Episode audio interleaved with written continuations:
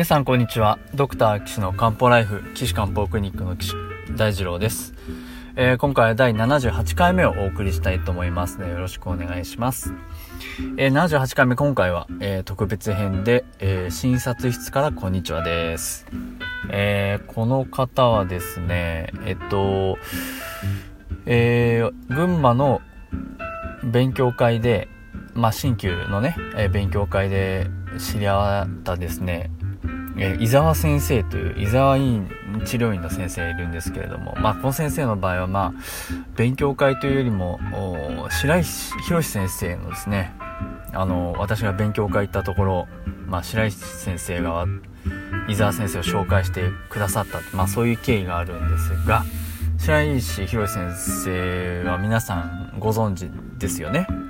あの超有名スポーツトレーナーのえあのカール・ルイスとかねあのバルセロナオリンピックの有森先生優子さんとかね。まああんまこういう話すると白石先生嫌がるんであのちょっとあの失礼かなと思うんですけどちょっとその凄さをですねあの皆さんに知ってもらうためについちょっと言わせていただきましたけどあの漫画にもなってるんですね。0.12mm の奇跡あ 16mm の奇跡ですね、えーあのぜひ皆さん、あの、もう廃盤になってるんですけど、漫画ね、えーぜひあの見つけて読んでいただければと思うんですが、えーその伊沢先生から紹介いただいた患者様ですね、あの、体中が痛いという風に訴えて漢方治療にいらっしゃったわけなんですけれども、さあ、この体中痛いっていうのがですね、もう本当はえっとね、関節とかじゃないですね。えー二の腕の外側の筋肉とか足の指先とか太ももの前側とか、まあ、それこそ背中の肩甲骨の間とかそういうところがバーッと痛くなってどうしようもないんですっていうところで伊沢先生の治療を受けていたんですが漢方薬もやってみたらっていうことで伊沢先生がお話をくれてですね私のところにいらっしゃるようになったというそういう経緯の方です。もともと肝臓がですね悪くてあのー日赤かな？行ってそうですね。日赤行って治療してるんですけど原因もわからないし治療法もないからねっていうことでずっとフォローされててまあ肝硬変が進んでるからっていうことでえっ、とこの前採血したらガンマ GTP が200とかなんですよね。結構数字悪いんですけども。でも,、まあ、でも ASTLT はでも60ぐらいですかね。50から60ぐらいでフォローされてるんですがさてその方のですね体原因不明の体中の痛みこれが一体どうなったのかぜひ皆さんお聞きください。よろしくお願いします。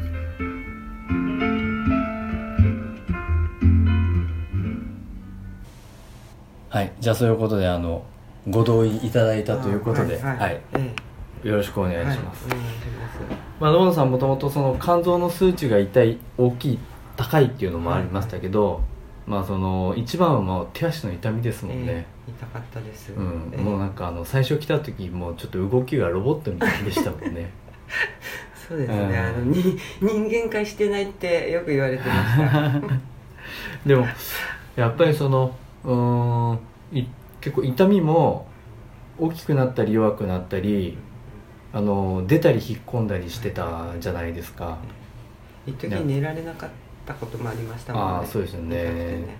うん、だそれがこうあのお困りでね、まあ、僕のこの漢方会に来てもらって、まあ元は伊沢先生がねはいはい「行ってよ」ってええ。言ってくれたっていうのもあるんだけど。はい。なのであの、まあ、ちょっと見させてもらってね、まあ、肝臓の数値はもうあの日赤のね肝臓の先生にかかっててずっと高いと、えーガンマ GTP が今回の採血は140ですもんね。これ相当高い数値ですよね。先生これでも10分の1になった、え10分の1で前1000とかだったんですか？1400何歩だったんですよお一番。お一番マックスの時は。ああ本当に。でそれから見たら、自分的にはすっごい良くなってると思うわけじゃないですか。まあそれそういう そこそれ何年前ですか？で1年か1年半ぐあらい前。1年半ぐらい前。ああそうなんですね。ねそこからのスタートで、うん。うん。痛て140とか言われると、うん。あ随分下がったなってうん。自分では思っちゃうんですよ、確かにね。でも普通から見たらうん。とんでもない数値なんだってまあまあまあまあ。人には言われますけど、僕らお医者さんが見るとド ドキッとしちゃいますねやっぱりね。うん。でもそれに関しての自覚症状はないから、うん、まずないですよね、まあ、ええビリルビンも2.5で AST が54の ALT が25ね。で LDH が274で、えー ALP が543ですね。でもこれでいろいろ検査したけど肝臓は肝肝硬変でしたっけ？肝硬変。っていう状態でで血小板はでも17万あるし PT も保たれてるっていうね。まあそういう状態ではありますけど。だからまあ本当にアルコールだけかっていうのはちょっと難しいですけどね。アルコールだけでここまでいってっていうね。まあでもそれは野本さんのあお酒をちょっとお休みするっていう努力もねあるから。はい。それは一時にガーンとやめてま全く飲まない状態で、うん。でそうですね、それでまあ体痛いのがね、はい。まあ、ずっとあったので漢方で治療を始めたのがえー、今日3月ですね。ああやっぱり去年。一去年のうん3月、去年の3月。3月ですよ、ね、あごめんななさいごめんなさい。今年の3月あ今年の3月でしたっけ、うん。あ今年の3月。あやっぱり3月なんだ。3月ね。でももうそのだるさとかうん。痛みとか、うん。あ嘘のようですよね今考あえ今考えると。えあそうっすか。全くだるさなんて全くないですし。普通だったらこの数値だとだるいんじゃないかって人が言うんですけど、まあ、肝硬変の症状ってあんまりないんですけどええ。やっぱり倦怠感っていうのがやっぱり一番出ますからね。はい、ないですもう今うは、ん。でやっぱ当時はありました？もう寝てなきゃいなかいられああなるほどなるほかった一日ほどとんど寝てうました、んそうっすか。え一日ほとんど寝てたんですか？寝てました。あ最初寝てなきゃいられなかったああなるほど。食事も全然食べられなかったんそれとともに痛みが来たんですよね、ああなるほどなるほど。そうですか。確かにな。ここ前のカルテ見るとだいぶね痛みとかむくみとかね手がパンパンになったりとかねまああれですけどなフライパン持てないとかねありましたもんまあ全ね然持てなかったですうね、ん。手のあのお皿洗うともう手首痛くなっちゃうとかねありましたけどい今どうですか？あ全然平気です。全然全然平気。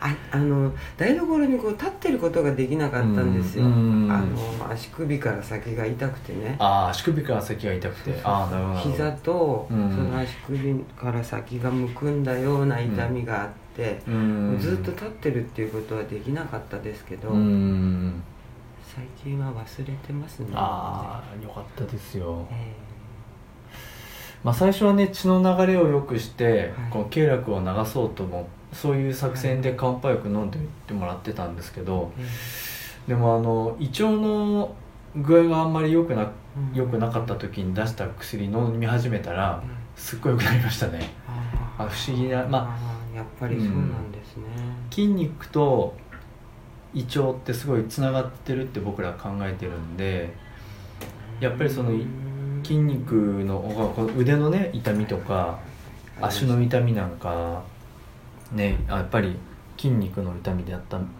と思いますから、うん。で階段かバーって駆け上がったってすごいっすね。そう一昨日。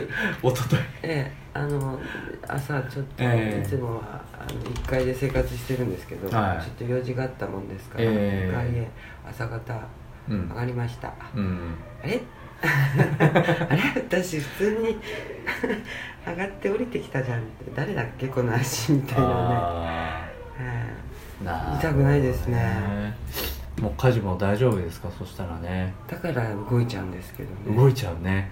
いやでもそれはねえいいじゃないですか。だってカーブス行って運動してんでしょ？えしてます。してますすごいですよね 普通の人と同じようにこううんうんうん。2周こうちゃんと回れちゃうんですね。おー。すごい最初行った時は、腕がこうまっすぐ上がらなかったんうんですよ、はいはいはいで痛くて 4, 4つぐらいしか器具を使えなかった、はいはいはい。今はあの、うん一般の方と一緒にこう、うん。2周いやだ大丈夫。一般の人ですよ。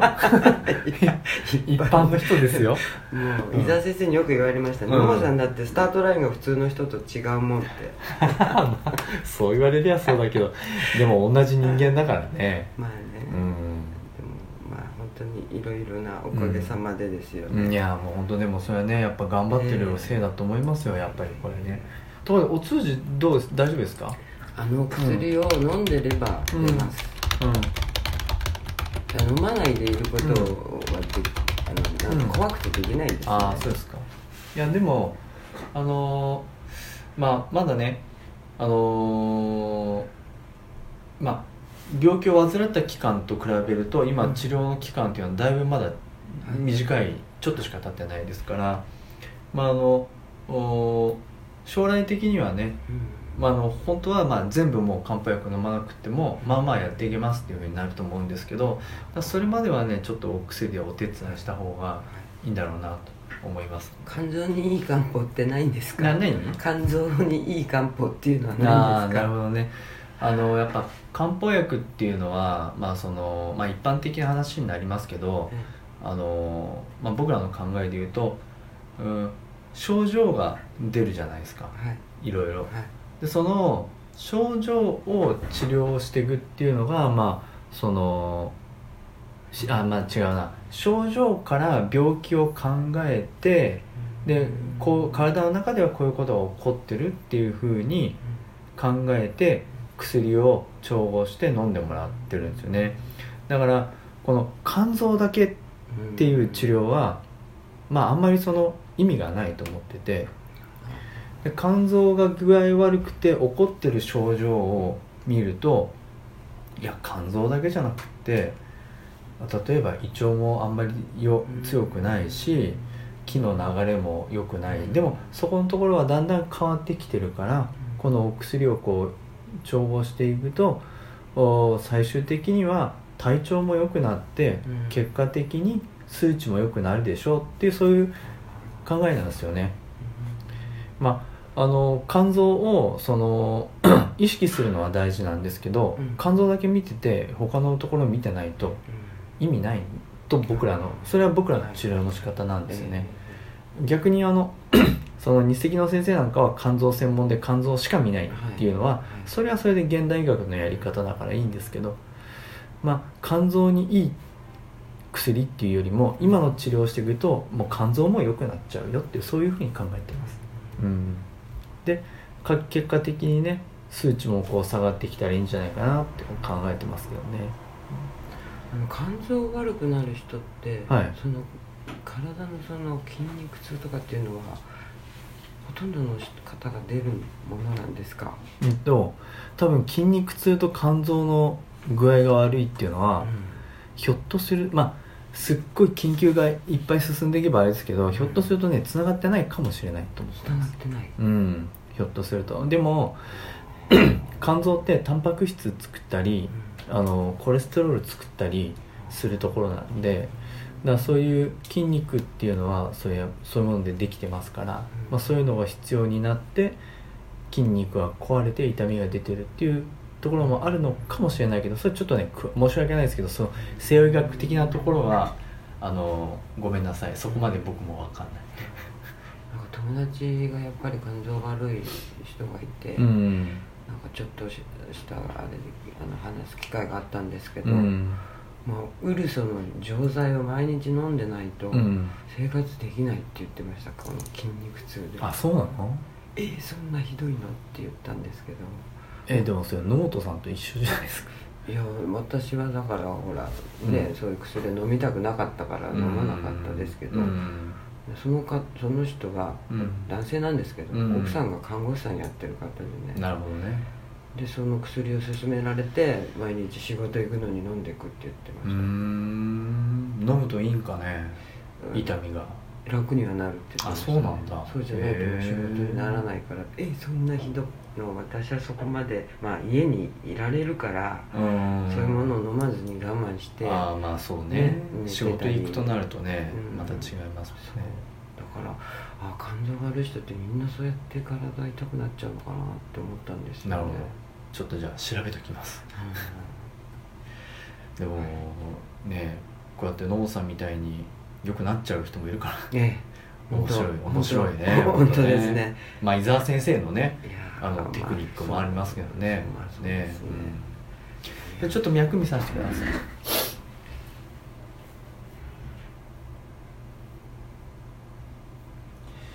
えー、右はえー、チンなん。ちょっと向こうの方には銃な感じですね。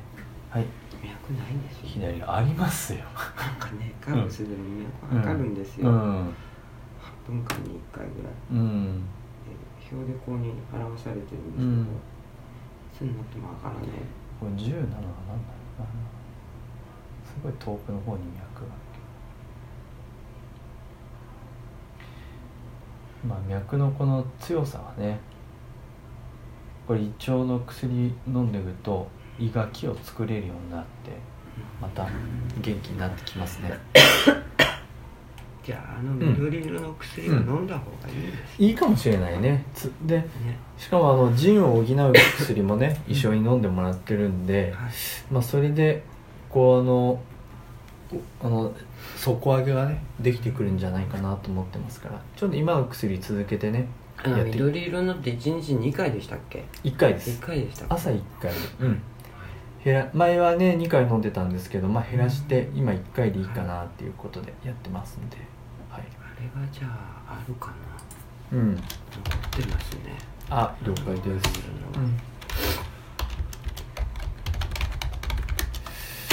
うん。じゃあそういうことで、はい。えーまたちょっと処方はね一緒でやりますから、はい。まあ、また痛みがどうなるかええ。教えていただいて、はい。はい。はい。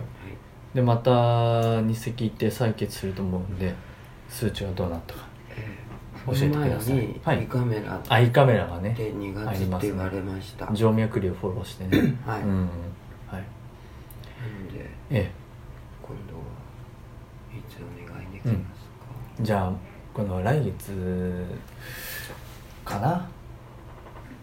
うん。その胃カメラが2月2月は5日なんですよ、その前に1回って感じかね。あそうですか、ええじゃあそういうことでじゃあそこでまた外来でね、教えてはい。ください。えじゃあ先生のとこはいつ来たらいいんですか？の予約していきましょはい。うはい、じゃあよろしくお願いしはい、お願いいます。たしますはい。ありがとうございました。はい。はい。ということで皆さんいかがだったでしょうか？えー、原因不明のね、痛みが良くなりましたっていうお話なんですけれども、まあやっぱりこの現代医学でですね、あの、この状態に病名はまあつけらんなかったわけですし、まあやっぱり日赤の先生といえどもですね、わかんなかった。ただ、あのーやっぱり伊沢先生の治療を受けて、えー漢方薬を飲んで良くなったっていうこれは事実ですね。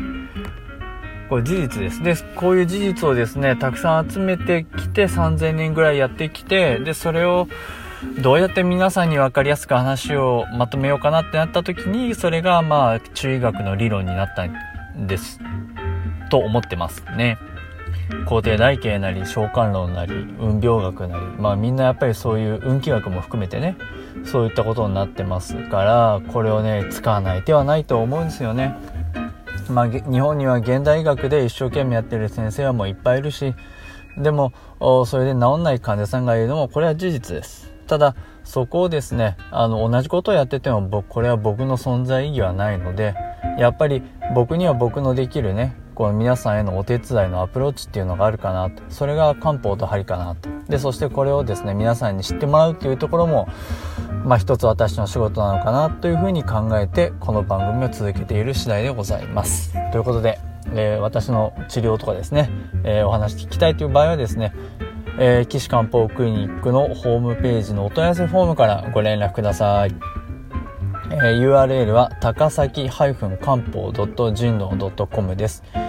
takasaki-jimdo あ takasaki.kanpo.jimdo.com ですはい間違えちゃいましたそのお問い合わせフォームからお送りいただければと思います。あの、皆さんご存知と思いますけれども、以前からですね、私の LINE の、えー、QR コード、もしくは ID も載せてありますので、LINE お使いの方はですね、私をお友達に追加していただいてご連絡いただければなと思います。ということで、また次回皆さんお目にかかりましょう。さよなら。